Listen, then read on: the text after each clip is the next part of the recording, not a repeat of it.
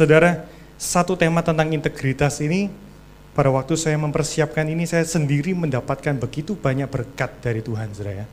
Jadi, kalau saya menyampaikan tentang integritas, belum berarti saya katakan bahwa saya adalah orang yang lebih berintegriti daripada saudara Anda. Justru pada waktu saya mempersiapkan ini, merenungkan kebenaran firman Tuhan, ini luar biasa memberkati saya. Jadi ini firman Tuhan yang bermata dua. Untuk saya sendiri, juga untuk kita semua, amin. Amin, saudara mau terima ini dengan lapang hati, oke? Wah, yang nyampaikan konco dewe tentang integritas apa hubungannya, apa kekuatannya. Ini yang kita sampaikan, yang akan kita pelajari hari ini adalah firman Tuhan. Dan Roh Kudus sendiri akan berbicara pada kita. Ya, oke, saudara, sebelum lebih lanjut, boleh duduk. Tentang integritas, ya.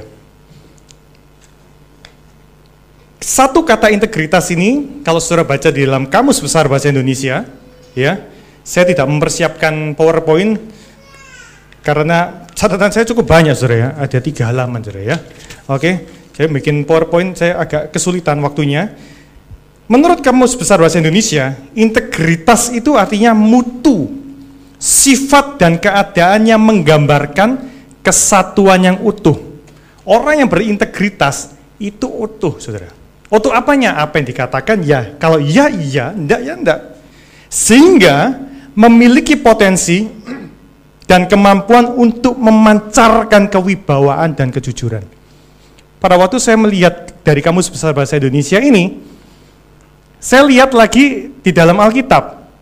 Apakah di dalam Alkitab ada tentang integritas? Ya, di terjemahan di Perjanjian Baru nggak ada, di Perjanjian Lama ada beberapa kisah yang mengisahkan tentang integritas. Nanti tolong ditampilkan, kita buka di dalam Alkitab kita Perjanjian Baru, kalau saudara pada King James juga boleh buka, terserah. Di layar tolong ditampilkan King James saja, ya. Ada 4 hal, saudara. Di dalam Alkitab dicatat yang pertama, kalau kita lihat di dalam Kejadian pasal yang ke-20 ini, integriti yang pertama dicatat dalam Alkitab.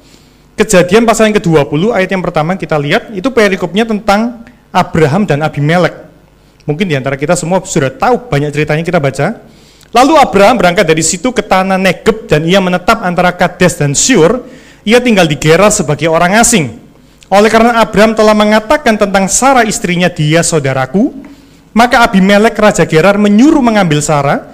Tetapi pada waktu malam, Allah datang kepada Abimelek dalam suatu mimpi serta berfirman kepadanya, engkau harus mati oleh karena perempuan yang telah kau ambil itu, sebab ia sudah bersuami. Ayat keempat. Adapun Abimelek belum menghampiri Sarah, berkatalah ia, Tuhan, apakah engkau mau membunuh bangsa yang tak bersalah ini? Perhatikan, di ayat yang ke-5.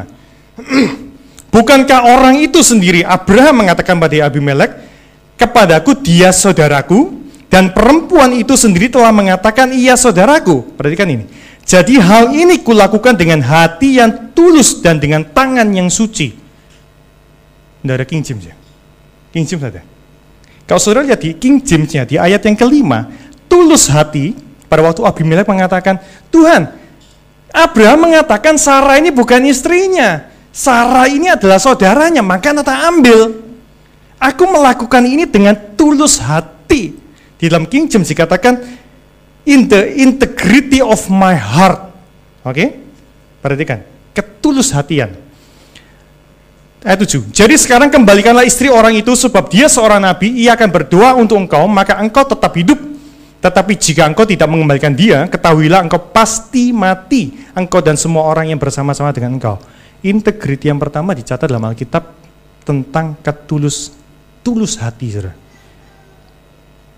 Hasil dari ketulusan hatian dari Abimelek, apa yang dia lakukan dengan tulus hati, Abimelek diluputkan dari kebinasaan nyawanya dan orang-orang di sekitarnya. Yang kedua kita lihat, saudara. 1 Raja-Raja pasal yang ke-9. Ini cerita tentang Tuhan datang kepada menghampiri Salomo. 1 Raja-Raja pasal yang ke-9 ayat yang ke-4.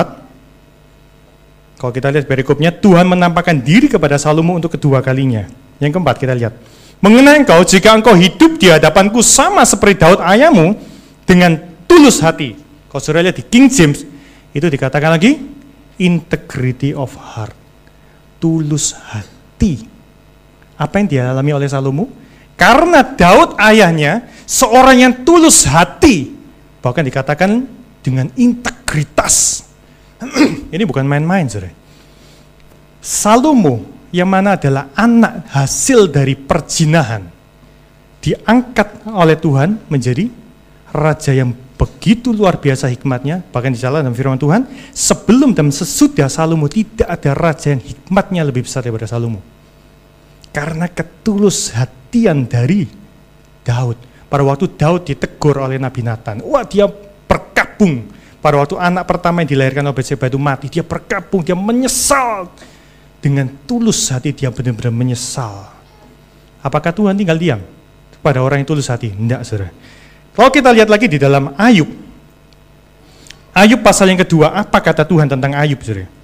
Ayub pasal yang kedua, ini kalau saudara baca di dalam terjemahan baru, lain dengan terjemahan lama. Pada waktu saya lihat gini, loh kok lain, tapi ternyata terjemahan lama. Jadi Ayub pasal yang kedua, yang ketiga, kita baca di dalam terjemahan lama dibandingkan juga dengan King James, boleh. Maka firman Tuhan kepada setan, sudahkah engkau melihat hambaku Ayub, karena tiada sebagainya di atas bumi, ialah seorang yang tulus hatinya. Lagi-lagi dalam King James dikatakan dengan integriti. Dua ayat lagi di dalam Mazmur, saudara buka dalam terjemahan baru, Mazmur pasal yang ke-25. Jadi saya kepingin tahu sih, integriti ini di dalam Alkitab ini digambarkan sebagai apa? Apa artinya? Mazmur pasal yang ke-25, ayat yang ke-21. Ketulusan dan kejujuran kiranya mengawal aku, sebab aku menanti-nantikan engkau. Ketulusan lagi-lagi dikatakan di dalam King James, integrity. Satu ayat lagi yang terakhir, Mazmur 26, ayat yang ke-11. Tetapi aku ini hidup di dalam ketulusan, saudara. Lagi-lagi dalam King James dikatakan integriti. Setelah ini tidak lagi dicatat tentang integriti. Jadi saya menyimpulkan, saudara, dari terjemahan Kamus Besar Bahasa Indonesia, orang yang memiliki integritas itu menggambarkan satu keadaan yang utuh untuk memancarkan dan memiliki kemampuan untuk memancarkan kewibawaan dan kejujuran. Kalau kita lihat dari contoh-contoh beberapa ayat tadi, Abimelek, Daud, Ayub, dan pemazmur mengatakan tentang integritas. Integritas ini erat sekali dan tidak bisa dilepaskan dengan ketulusan hati. Kalau bisa saya simpulkan, integritas ini muncul kalau orang tersebut hatinya tulus, saudara. Karena seperti dalam Amsal 4:23 dikatakan, jagalah hatimu dengan segala kewaspadaan, karena dari situlah terpancar kehidupan. Orang yang tulus hati, kehidupannya penuh dengan kemenangan. Orang yang tulus hati, kehidupannya memancarkan kemuliaan Tuhan. Amin. Kalau kita tulus hati, nanti kita akan lihat pada begitu banyak contoh. Orang yang tulus hati dijaga oleh Tuhan luar biasa. Ini integritas yang Tuhan mau. Integritas, kita jangan bicara integritas terlalu panjang, terlalu lebar.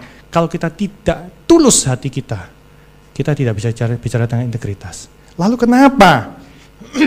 Akhir-akhir ini, di akhir zaman ini, integritas, bahkan orang beriman pun semakin pudar. Terutama di dalam, kalau kita kembali lagi dalam skop yang kita bahas di tema bulan ini, di dalam marketplace, dalam pekerjaan kita, saudara. Tantangan dalam dunia pekerjaan itu semakin besar. Tantangan. Semua pekerja di tempat ini, yang sudah bekerja, nanti yang mau bekerja pun tak beritahu. Tantangan hari-hari ini tidak lebih gampang. Siapa yang mengatakan cari uang hari-hari ini lebih gampang daripada hari yang lalu? Angkat tangan, tidak apa-apa, jujur. Nanti kalau saudara angkat tangan, saya mau belajar sama saudara gitu ya. Tantangannya lebih berat. Kalau dulu kita kerja dari jam 8 sampai jam setengah 5 sore, atau jam 8 sampai jam 5, kita bisa, kalau saya gambarkan dengan angka, kita bisa mendapatkan angka 10 juta misalnya. Sekarang hari-hari ini untuk mendapatkan angka 10 juta, kita harus overtime. Tantangan itu semakin besar. Gaya hidup dan kebutuhan hidup juga semakin tinggi. Orang Kristen yang tidak tulus hatinya, hati itu bagaimana kita jaga hati? Kita mesti lekat dengan sumber. Orang beriman hari-hari ini, lekatnya dengan siapa, saudara? lekatnya dengan apa? Apakah kita lekat dengan gadget kita, atau kita lekat dengan firman Tuhan? Lekat kita dengan apa? Itu yang mempengaruhi hidup kita, hati kita. Saudara. Gaya hidup setiap hari, kalau saudara lihat di Instagram, hedonisme dan sebagainya. Wah, kalau kita lihat seperti itu, saya hari-hari ini lagi punya hobi. Saudara. Saya lagi punya hobi mengumpulkan jam karet. Tahu jam karet? Saudara? Kalau istri saya mengatakan, ini jam karet, kamu kayak anak kecil. Hari ini saya tidak pakai karena saya mau cerita ini, saya malu. Saudara, ya. Jam karet. Jam karet itu bukan jam molor ya. Yang kalau ini kan jam dari besi. Saya itu lagi seneng mengumpulkan jamnya dari karet. Saudara, ya. Rantainya dari karet, apa segala. Ya, ada satu merek tertentu. Saya lagi seneng ngumpulin. Beberapa waktu lalu 1 bulan bisa beli 3. Saudara. Wow, saya Instagram diisi dengan itu. Kalau setiap hari saya memikir, istri saya mengatakan, saya sampai beli 1 kotak putih transparan, isinya jam karet itu, saudara. Anak saya pun tak belikan. Oke, tak koleksi jadi satu sama punyanya apa-apa. Karena waktu istri saya mengatakan itu, saya iya kok hidupku kok dipenuhi dengan jam karet, saudara ya. Tantangan gaya hidup kita ini mempengaruhi hati kita. Tantangan pekerjaan, lingkungan kita sekitar ini, pergaulan kita, bagaimana kita bergaul dengan siapa, itu mempengaruhi hati kita. Kita jadi orang yang tulus atau tidak, itu juga terpengaruh dari itu semua. Oleh karena itu hari-hari ini, kenapa ada orang korupsi? Kenapa di dalam pekerjaan ada orang yang mencuri, yang bukan menjadi haknya? Karena tantangan ini, hatinya nggak dijaga. Saya kemarin diberikan beberapa pertanyaan-pertanyaan. Hari ini tidak ada pertanyaan tanya-jawab karena saya tidak ada waktu untuk tanya-jawab. Tapi ada beberapa pertanyaan yang dimasukkan ke saya. Saya akan coba bahas, saudara. Ya. Kita kembali. Integritas kembali. Core-nya apa? Tulus hati. Periksa hati kita. Kita kerja untuk apa sih? Kita kerja karena Amsal mengatakan segala upaya orang yang dilakukan manusia di bawah matahari ini karena iri hati. Kita lakukan pekerjaan ini karena apa? Kita kepingin jadi besar, hati kita yang bisa menjawab. Kita kepingin jadi terkenal, kalau terkenal enak. Kemana-mana ditemui orang itu, semua pintu terbuka, VIP semua untuk aku. Kita bekerja, cari uang. Hari-hari ini untuk apa? Oh, karena saya punya, ada satu kesaksian yang pernah saya dengar. Ada satu orang, dia kuliah di Australia. Lalu setelah kuliah di Australia, setelah masa-masa ada jam-jam nganggur, dia selalu kerja part time. Di sana selalu ada maksimalnya kalau student itu satu minggu berapa jam, per jam itu ada dimaksimal, sama dia dimaksimalkan. Selain sekolah dan juga dia kerja part time.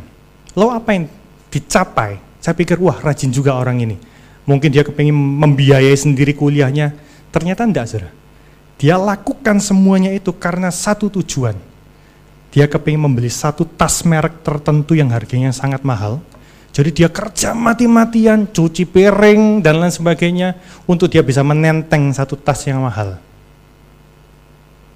Kita akan periksa, sekarang kita kerja ini untuk apa? Oke, lanjut, mari kita bahas sekarang. Yang dibutuhkan integritas dalam dunia pekerjaan saat ini ada 3K. Saya hanya akan membahas 3K, saudara. Ya, yang pertama komitmen, yang kedua tentang kejujuran, dan yang ketiga tentang kreativitas. Yang pertama tentang komitmen. Dari definisi integriti, komitmen ini menggambarkan satu kesatuan yang utuh. Orang yang berintegritas itu orang yang punya komitmen, saudara. Matius 5:37 katakan, jika kamu mengatakan ya di atas, ya tidak, lebih dari itu berasal dari si jahat. Jangan mulut kita ini bolak-balik, oh gak bisa dipegang ngomongannya orang ini. Orang yang berintegritas, hatinya tulus, apa yang keluar dari mulutnya itu berasal dari hati. Kalau iya. Orang yang punya integritas itu pasti dia memiliki komitmen dan tanggung jawab, saudara. Ya, kalau kita lihat di dalam Bilangan, ini sudah masuk ke terjemahan baru aja, nggak usah King James.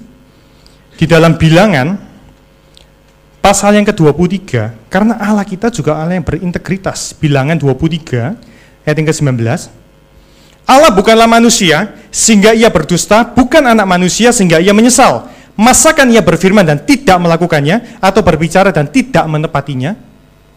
Allah kita ini satu kesatuan yang utuh.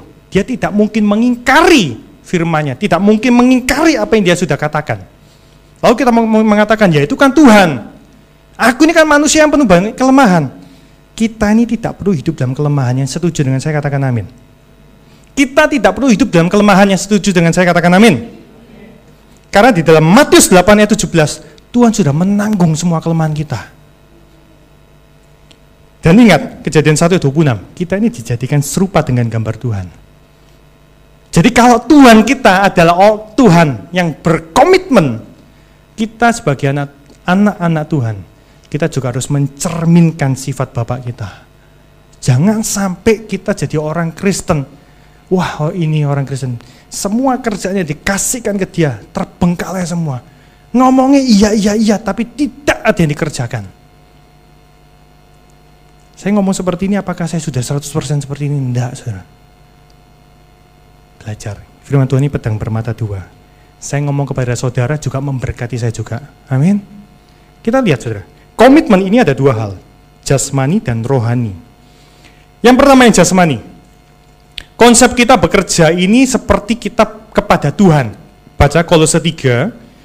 Kolose pasal yang ketiga, ayat 22 sampai 24.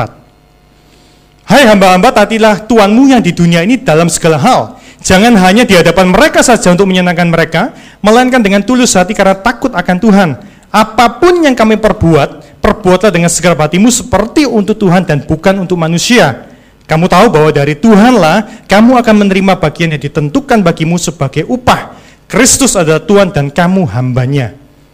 Apa yang kita lakukan, kita mengikut orang, ataupun kita punya usaha sendiri, kita takutnya bukan sama manusia, kita hormatnya karena kita menghormati dan mengasihi Tuhan. Karena apa yang kita dapatkan ayat 24 itu dari Tuhan. Oleh karena itu, kalau bos kita, bos di atas segala bos kita adalah Tuhan, perhatikan yang pertama, disiplin, saudara. Anak Tuhan tidak boleh tidak disiplin. Saya sendiri adalah orang yang sekarang kerja sendiri. Saya kerja sendiri, orang tua saya sudah tidak ngikuti lagi kerjaan saya. Setiap hari, saya dinas setiap pagi, jam 7 pasti harus keluar rumah. Antara anak sekolah, olahraga, pasti ke kantor. Nggak lalu ngelewes, nggak ke kantor, ngapain? Aduh, hari capek, mau refreshing, tak keterawas ah. Bisakah saya melakukan seperti itu? Bisa. Ada yang negur saya? Enggak. Papa saya minta akses IP address CCTV seluruh kantor. Hari-hari pertama, biasa toh kalau kita baru pasang CCTV, dilihat terus enggak? Tanyai jam 8:04, kamu di mana? Karena dilihat di CCTV, di tempat parkiran kendaraan, enggak ada kendaraan saya. Oh, masih olahraga, Pak. Apakah saya takut sama orang tua saya? Kalau saya tidak datang ke kantor, saya tidak setor, dia tidak lihat saya. Bahkan dia bilang, di ruanganmu kasih CCTV. Papa mau lihat, tapi tidak nyalakan, saudara ya. Risih saya, saudara ya. Tak kasih tapi, ya kan? Tapi itu awal-awal. Sekarang sudah tidak lagi. Kita harus bisa jadi orang yang dipercayai. Kalau kita mau jadi orang yang berintegritas, kita harus disiplin secara jasmani. Bos di atas bos kita adalah Tuhan. Yang kedua, di sini nanti saya akan masukkan beberapa pertanyaan-pertanyaan dari saudara ya. Loyalitas dalam pekerjaan. Saudara, kita perlu membela kepentingan perusahaan. Kepentingan pemimpin kita juga kita harus bela, saudara.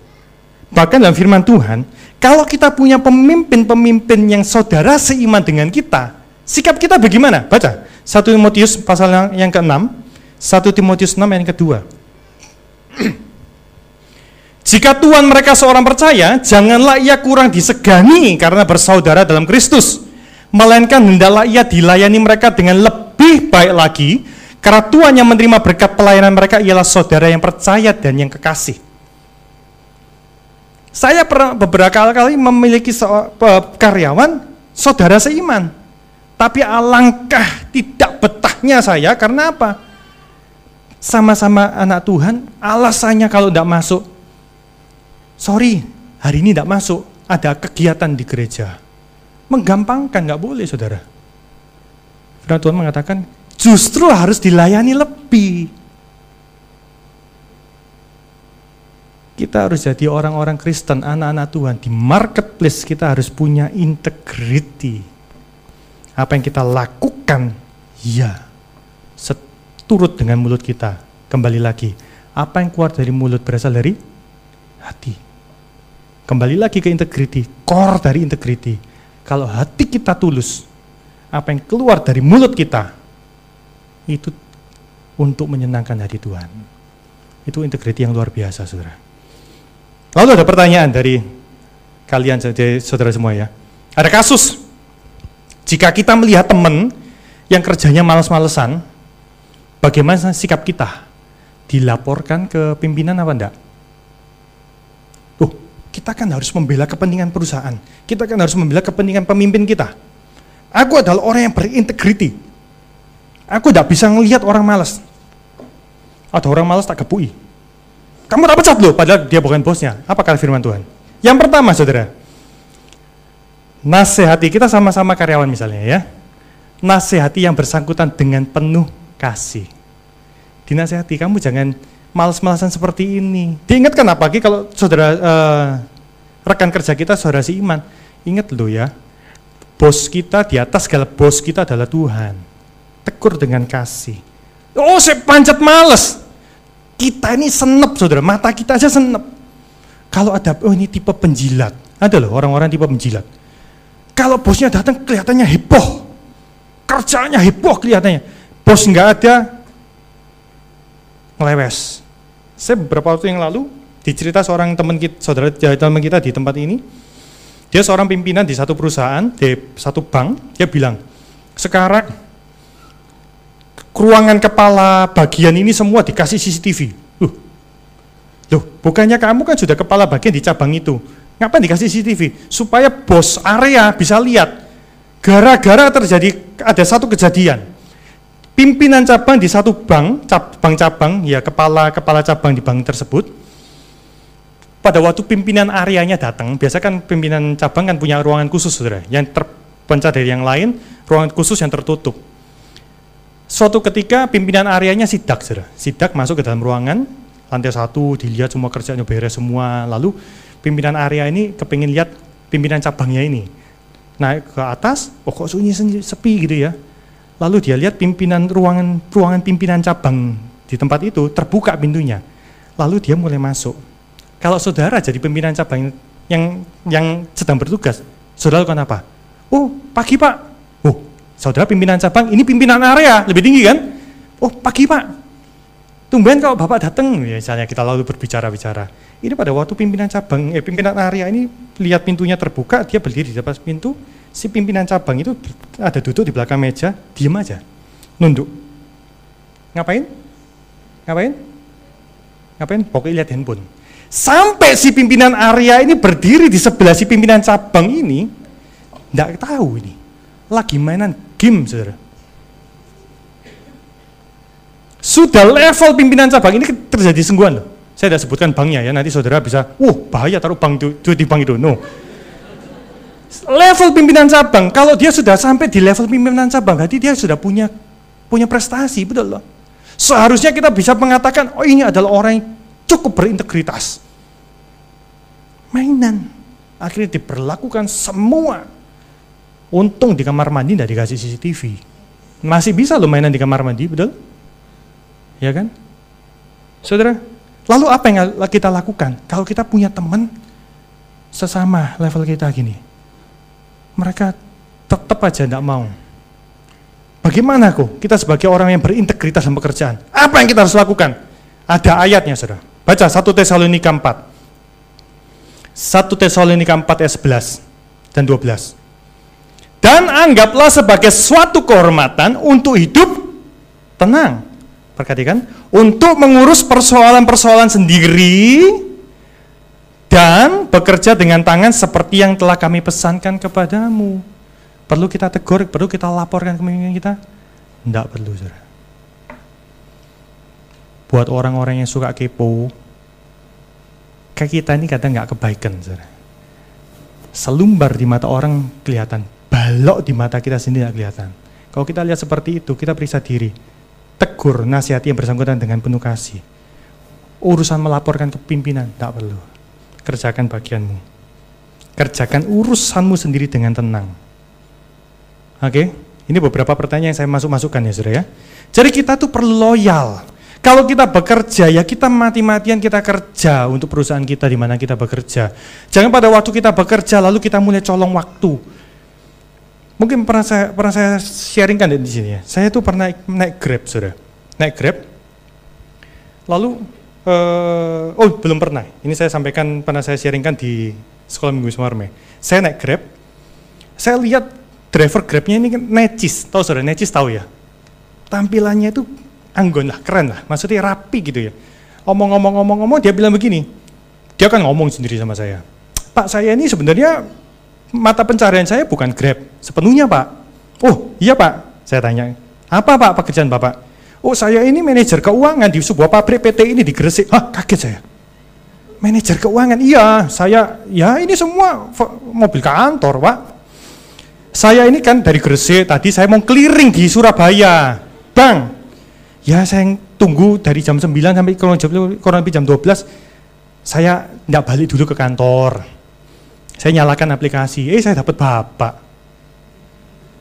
Loh Pak, ini mobil milik kantor?" "Iya punya kantor, ini semua punya kantor Pak." Tampilannya itu necis. Dia sebutkan satu PT dan saya tahu PT itu adalah customer saya juga. Gitu ya. "Manajer keuangan Pak?" "Iya. Saya lagi keliling ini Pak di Surabaya, karena perlu kelilingnya di Surabaya." Ini orang yang loyal gak? Uang Grab masuk ke siapa? Bensin yang bayar siapa? Mau dia tugas dinas kok. Dari Gresik ke Surabaya. Ya kan? Dia bisa ngomong, "Wih antrinya luar biasa tadi tellernya, aduh memang bang ini capek antri gitu ya. Wah antrinya panjang." Dia bisa katakan itu. Kalau kita kerja, kalau memang kita dipercayai, nanti kita akan lihat lebih lanjut ya. Loyal, saudara. Harus loyal. Kalau pimpinan kita bilang, "Jangan sebar data perusahaan kita." Jangan disebar. Paham ya? Ngerti ya? Secara jasmani harus disiplin, loyal. Yang ketiga, kita harus mengerjakan semaksimal mungkin. Seperti nanti kita akan bahas ini contoh hamba yang punya 5 talenta, 2 talenta, dan 1 talenta. Ada lagi contoh kasus, saudara. Integriti secara jasmani, komitmen. Bagaimana? Ini pertanyaan-pertanyaan dari saudara ya. Bagaimana kalau kita bekerja sama dengan orang lain? Kalau pembagian modal ada 2 orang mau kerja sama, pembagian modal gampang. 50-50 atau 60-40 atau terserah itu bisa diatur. Kalau pembagian modal gampang karena terukur. Tetapi terkadang pembagian pekerjaan sulit. Misalnya, kamu marketing ya, aku bagian admin, misalnya gitu ya. Itu kan sesuatu yang tidak bisa diukur dengan angka, saudara. Kalau uang bisa diukur, tapi kalau masalah kerja, masalah keringat, kan sulit diukur. Lalu kita ini kerja mati-matian, sedangkan teman kita tidak kerja mati-matian. Ya apa kita harus berkomitmen? Kita baca, saudara. Ada cerita dalam Alkitab, di dalam 2 Tawarik, pasal yang ke-18, ayat pertama. Ini cerita tentang Yosafat yang berbesanan dengan Ahab. Namanya besan itu kan sudah percaya, ya. Orang sebelum kerjasama ini kan harus lihat, siapa sih lawan kerjasamaku? Oh, ini temanku. Sudah dari dulu temanku ini. Dari semenjak bayi, ya aku ini sudah main bareng gitu ya. Di rumah sakit aja enggak kebetulan ternyata bednya mamaku sama mamanya dia itu bersebelahan. Wih, kita ini chemistry-nya sudah kuat. Aku percaya sama anak ini, sama orang ini. Kerjasama bikin minuman misalnya, bikin apa? Bikin kopi misalnya. Oke, apapun. Seperti Yosafat. Pada waktu ini Yosafat besannya Ahab, kita baca. Ketika Yosafat kaya dan sangat terhormat, ia menjadi besan Ahab. Beberapa tahun kemudian pergilah ia kepada Ahab di Samaria. Ahab menyembelih banyak kambing domba dan lembu sapi untuk dia dan rombongannya dan mengajaknya untuk menyerang Ramot Gilead. Perhatikan yang 3. Berkatalah Ahab, Raja Israel kepada Yosafat, Raja Yehuda, yaitu Yosafat, maukah engkau pergi ke Ramot Gilead bersama-sama dengan aku? Join, jawabnya kepadanya, kita sama-sama, aku dan engkau, rakyatmu dan rakyatku, aku akan bersama-sama engkau di dalam perang. Langsung bagi modal, kita kerjasama. Rakyatmu, rakyatku, berapa rakyatmu jumlahnya? Sekian, rakyatku jumlahnya sekian. Bagi modal, jelas, gampang. Lalu mulai pada waktu pembagian pekerjaan, kita baca di ayat yang lompat di ayat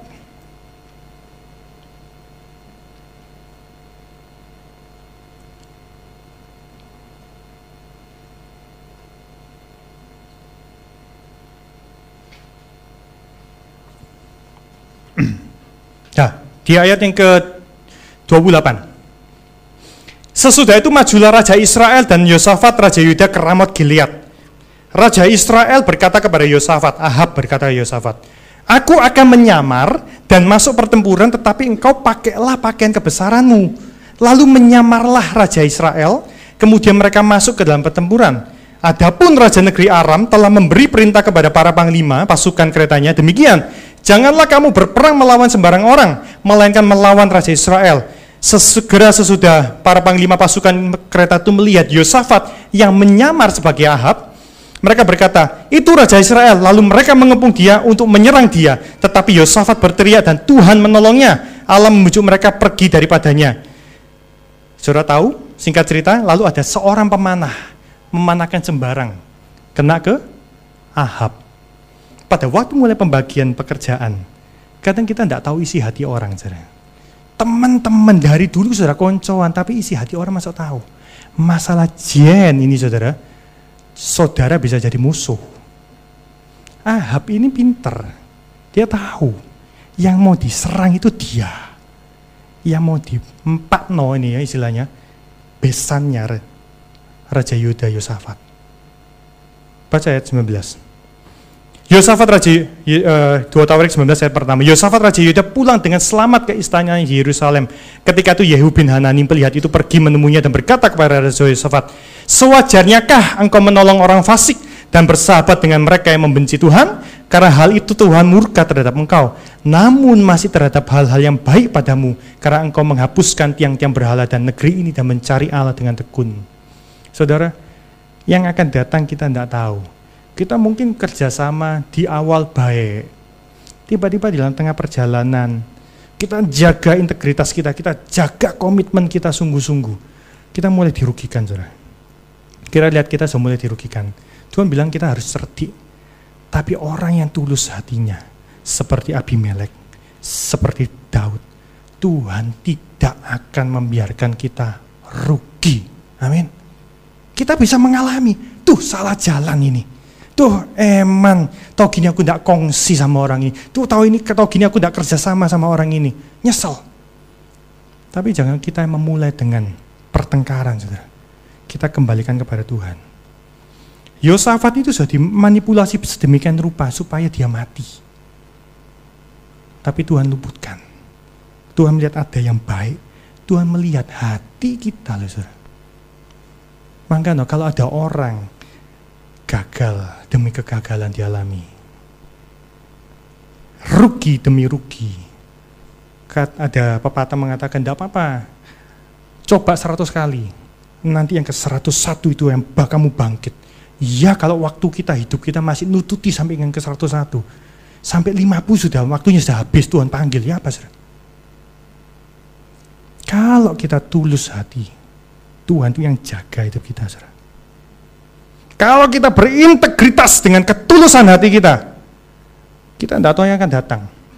Loh, semua ini loh, sudah breakdown semua, daftarnya ini, pembagiannya sudah jelas. Tapi kok orang ini tiba-tiba tengah jalan nyeleot. Kembalikan sama Tuhan. Tuhan yang luputkan kita dari kerugian. Amin. Amin. Setuju? Nanti kita akan lihat lebih lanjut. Yang ketiga, saudara. Yang kedua. Tadi kan komitmen jasmani, yang kedua komitmen rohani. Saudara perhatikan prinsipnya. Pekerjaan jasmani yang kita lakukan ini harus berkuku kembar. Ini kalau saya bahas ini tentang PD, saudara ya. Ya, Saya tidak akan bahas PD, saya bersyukur saya juga membawakan di gereja ini satu pelajaran tentang pekerjaan keuangan gitu ya. Tak kasih dikit ya saudara, pekerjaan keuangan tentang PD ini ya. Kita ini harus berkuku kembar. Saudara tahu binatang ada yang kukunya kembar, dua. Tahu nggak? Sapi, kelihatan kukunya. Kukunya gimana? Ada dua kuku. Itu artinya apa saudara? Prinsip kita secara rohani, kita ini bekerja secara jasmani dalam dunia, tapi pekerjaan yang kita lakukan ini jangan menghalangi perjalanan kita ke surga. Kalau pekerjaan yang kita lakukan ini membuat kita jauh dari Tuhan, pekerjaan yang kita lakukan ini membuat kita harus berdosa, ini tidak lagi berkuku kembar. Tidak sejalan. Suksesmu tidak sejalan dengan suksesmu untuk masuk surga. Terlalu semangat ya. Sukses kita di jasmani, di dunia ini harus sejalan dengan sukses kita masuk surga. Yang setuju dengan saya katakan amin.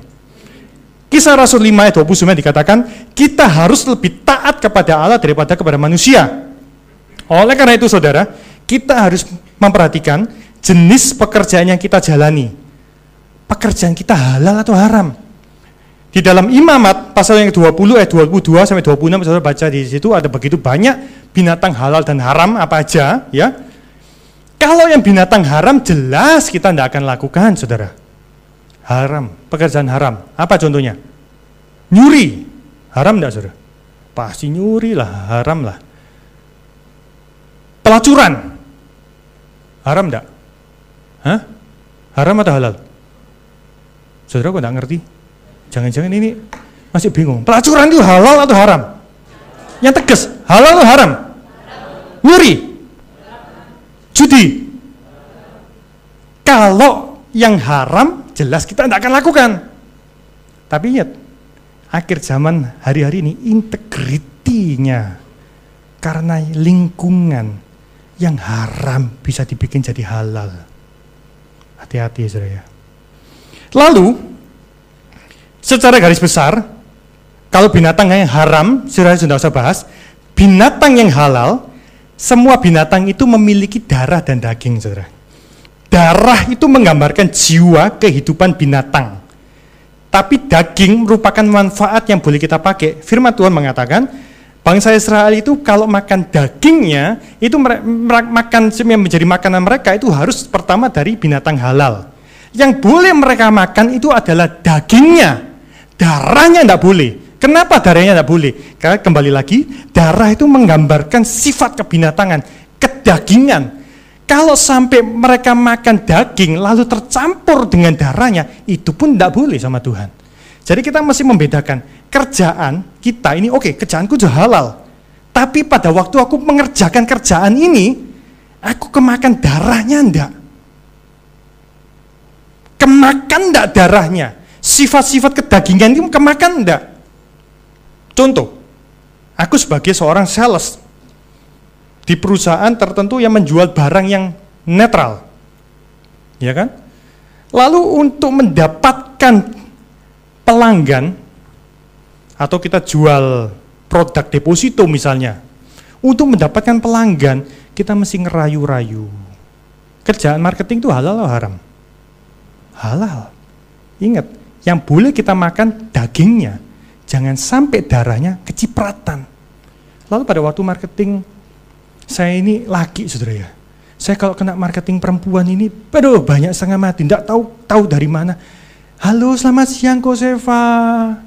Boleh ketemu sebentar enggak? Mungkin saya pernah ceritakan beberapa tahun yang lalu dari sebuah pang tertentu, parkir di depan mobil saya, di kantor saya lihat turunnya perempuan yang diturunkan itu pertama puntung rokok dulu. Lalu diinjak pakai high heels-nya dia. Begitu dia turun, aduh, roknya begitu tinggi, Saudara. Bukan tinggi ke bawah, tinggi ke atas.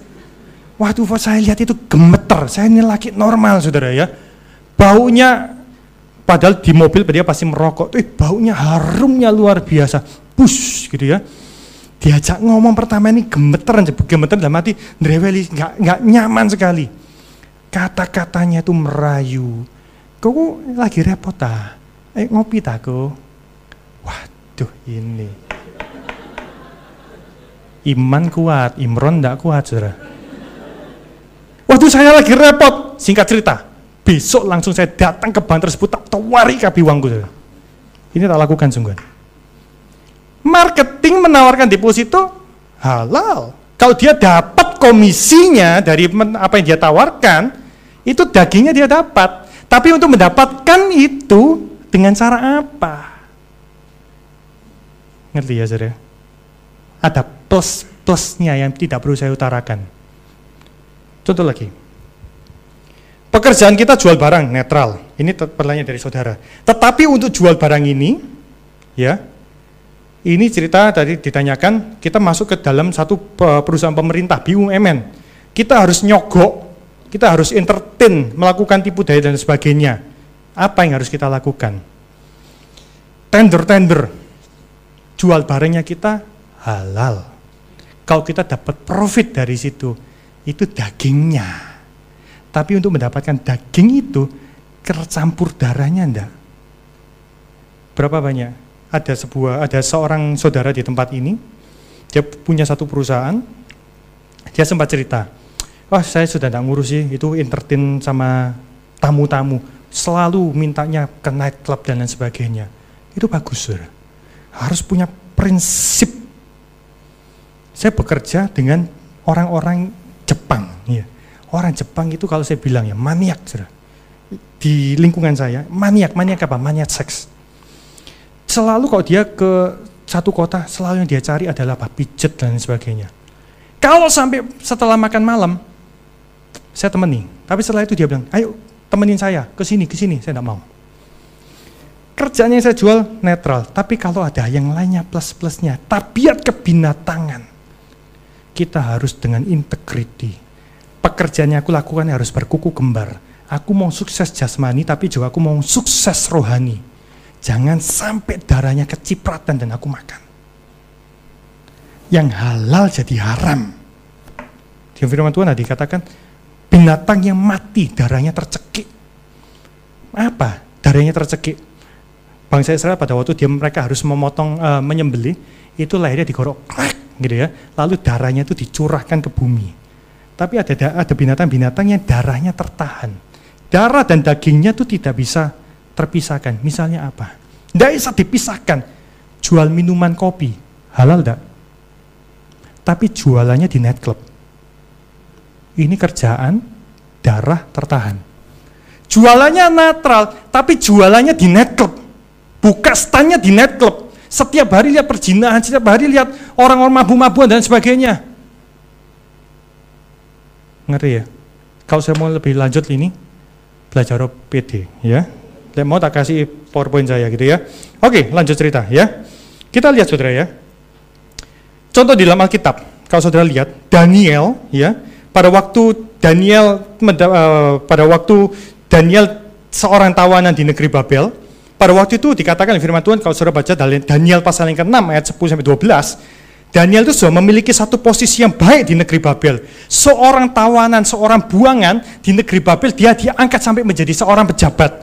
Posisinya sudah baik, tetapi pada waktu keluar perintah dilarang berdoa kepada Tuhan, selain kepada raja, Daniel tetap tidak takut meskipun resikonya adalah kematian. Sadrak, Mesak, dan Abednego juga. Mereka adalah orang buangan yang sudah mendapatkan posisi yang enak. Pada waktu semua menyembah patung, mereka tidak menyembah patung. Konsekuensinya apa? Kematian. Saat ini, kita, yang kita hadapi kerjaan kita, konsekuensinya kematian kah? Saya jualan barang ke pabrik-pabrik, tidak semua pabrik BUMN jelek.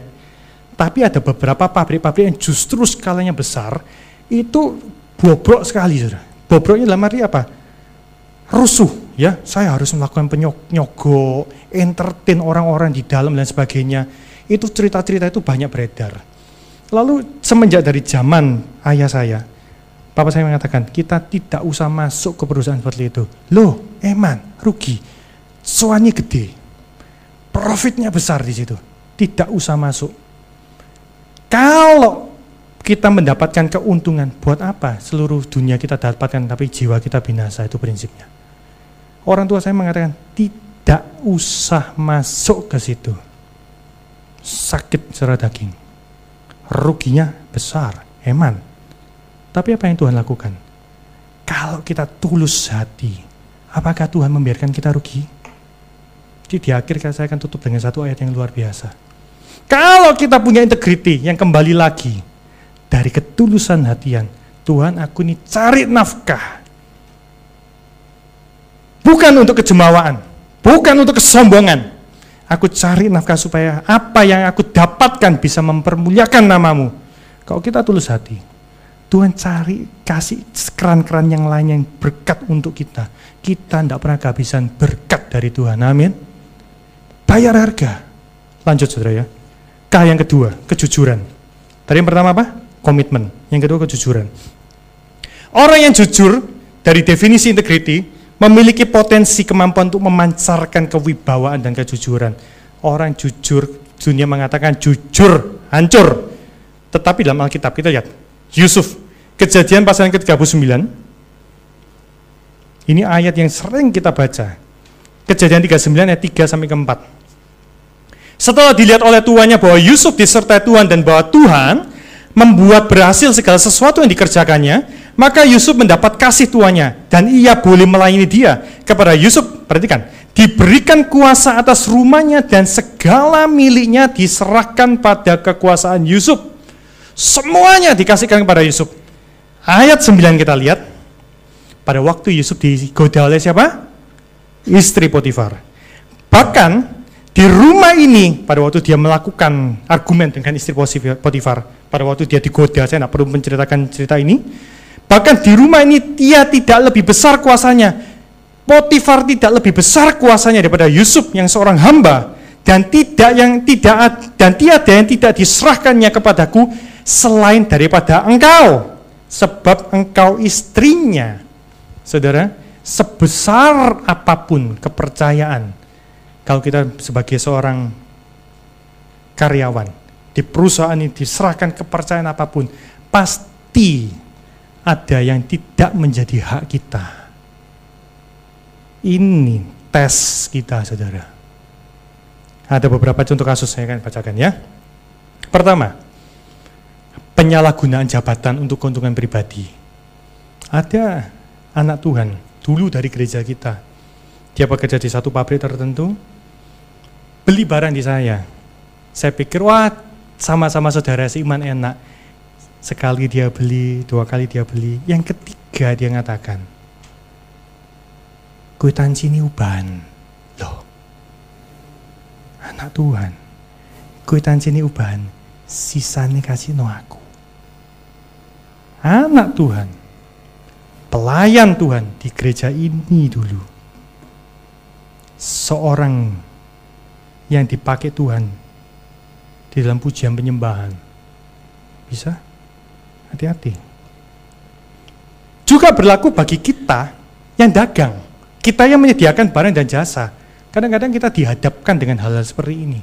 Ya apa? Customerku minta komisi.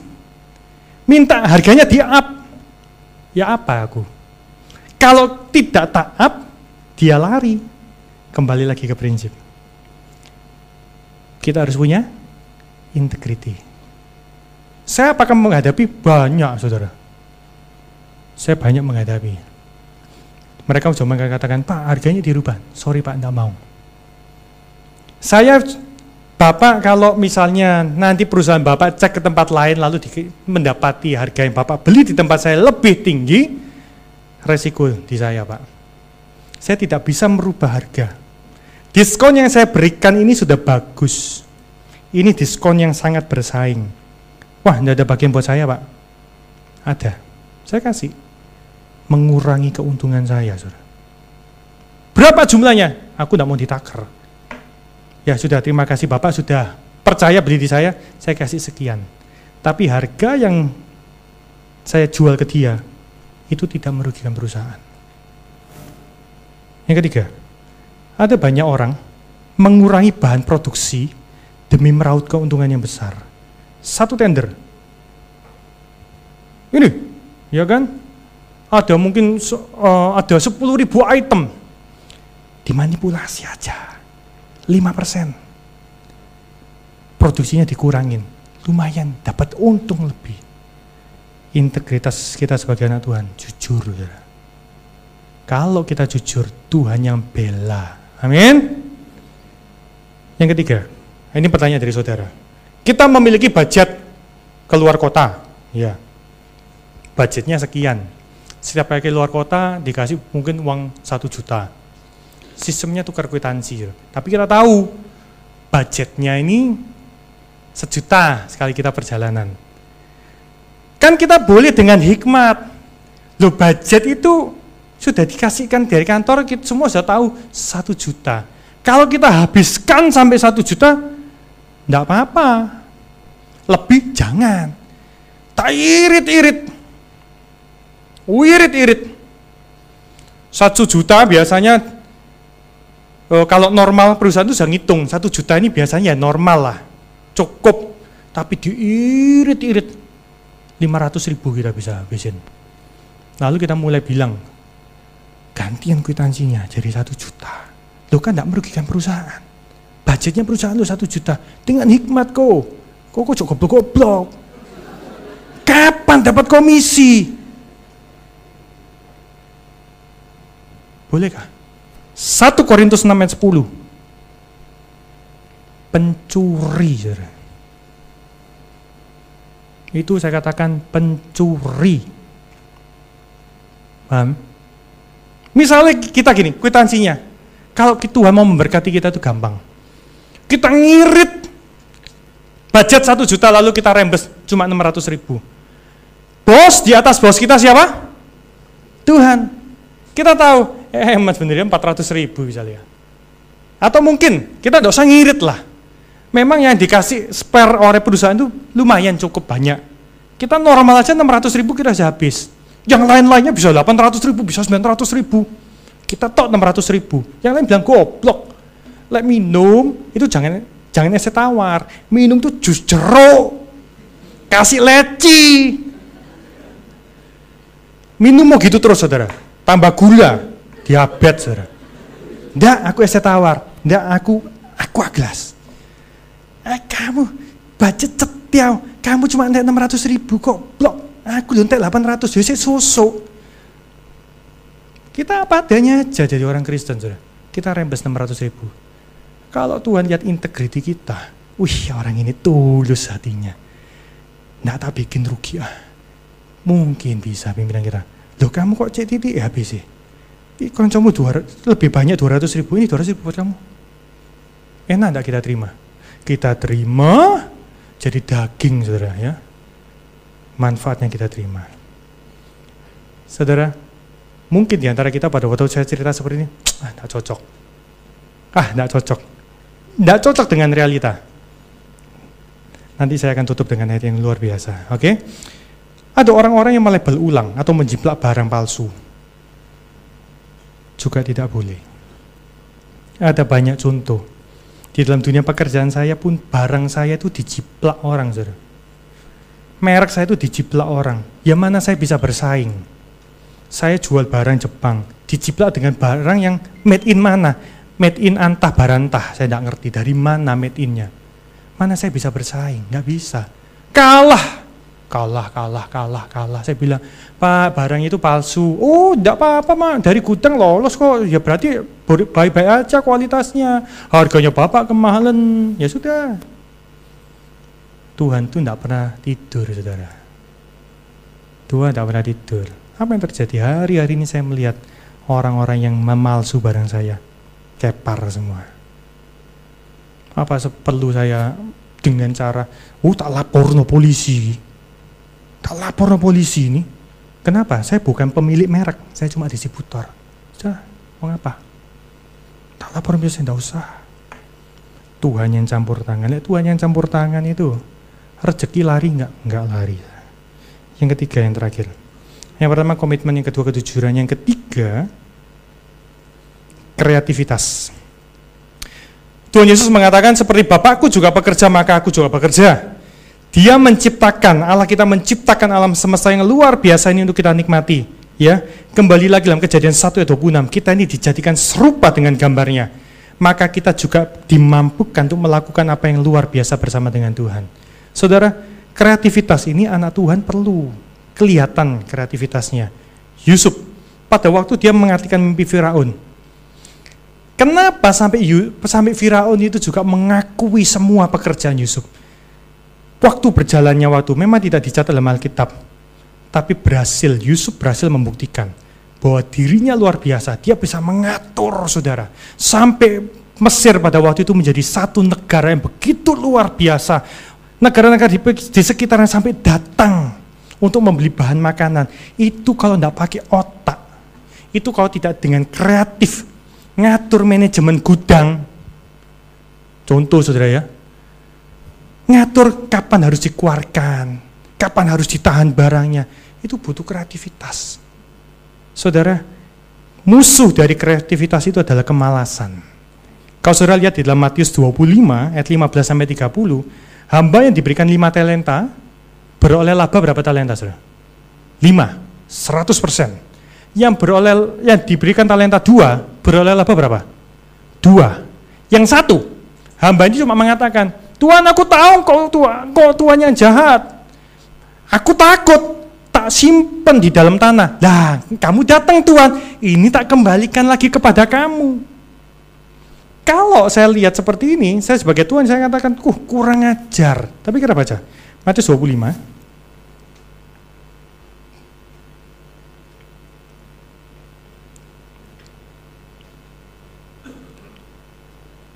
Ayat yang ke-26. Maka jawab tuannya itu, hai kamu hamba yang jahat dan malas. Kalau kita tidak melakukan apa-apa yang lebih dari apa yang Tuhan sudah percayakan kepada kita, yang perusahaan percayakan kepada kita, kita dianggap malas, saudara. Oleh karena itu, di dalam Amsal yang 6 ayat 6, kita suruh belajar sama semut. Kita tidak boleh malas. Sekarang ini yang menyita banyak waktu itu apa? Gadget ini, saudara. 1 jam tidak kelihatan, tidak kerasa, habis. Membuat orang malas, membuat orang tidak bisa berkreativitas. Apa yang kita lihat itu meracuni, membuat kita, tujuan kita bekerja pada waktu gaji kita nggak naik-naik, pada waktu keuntungan kita mulai turun, kita mulai merasakan, wah Tuhan jahat, kebutuhan begini banyak, keuntunganku turun, gara-gara apa? Racun itu masuk terus, saudara. Ingat, kalau kita tulus hati, Tuhan akan jaga hidup kita, amin. Amin. Jangan menyanyiakan waktu. Kalau hidup kita mulai flat, lalu mulai cenderung turun, hati-hati. Kita kayak robot mungkin. Kita tidak lagi memikirkan yang lebih lagi, kreativitas lebih lagi. Saya tidak terlalu panjang di tempat ini karena mungkin sudah dilanjut dibahas di minggu-minggu yang lalu. Tapi saya perlu katakan, saudara, kalau kita lakukan pekerjaan kita dengan tulus hati. Tuhan, aku ini kerja. Engkau tahu kebutuhanku. Engkau tahu pergumulanku, Tuhan. Kebutuhanku Tuhan tahu. Aku tidak mau, tidak jujur. Aku mau tetap pegang komitmen. Aku tidak mau menukarkan imanku demi keuntungan. Tuhan yang akan campur tangan, saudara. Kita lihat ayat penutup Malaki 3. Malaki pasal yang ketiga, ayat yang ke-18. Orang benar, orang Kristen, kalau tadi saudara lihat seperti ini, mungkin ada di antara saudara belum cocok dengan apa yang saya sampaikan. Nggak bisa, kita masih cerdik, kita masih ada kamuflase dikit-dikit. Oke, saya cuma katakan ini. Maka kamu akan melihat kembali perbedaan, Malaki 3:18, antara orang benar dan orang fasik. Antara orang yang beribadah kepada Allah dan orang yang tidak beribadah kepadanya. Kita akan jadi orang-orang nyata perbedaannya. Kita akan jadi terang. Amin. Kita tidak membela nama Tuhan dengan pedang, dengan perang. Enggak. Dengan kita berintegriti di dalam pekerjaan yang kita lakukan. Seperti yang lain mengatakan kita bodoh. Tapi kalau Tuhan bilang, anakku ini luar biasa. Seperti Ayub, dikembalikan berlipat kali ganda. Amin. Kita dudukkan kepala kita. Pemain musik tolong.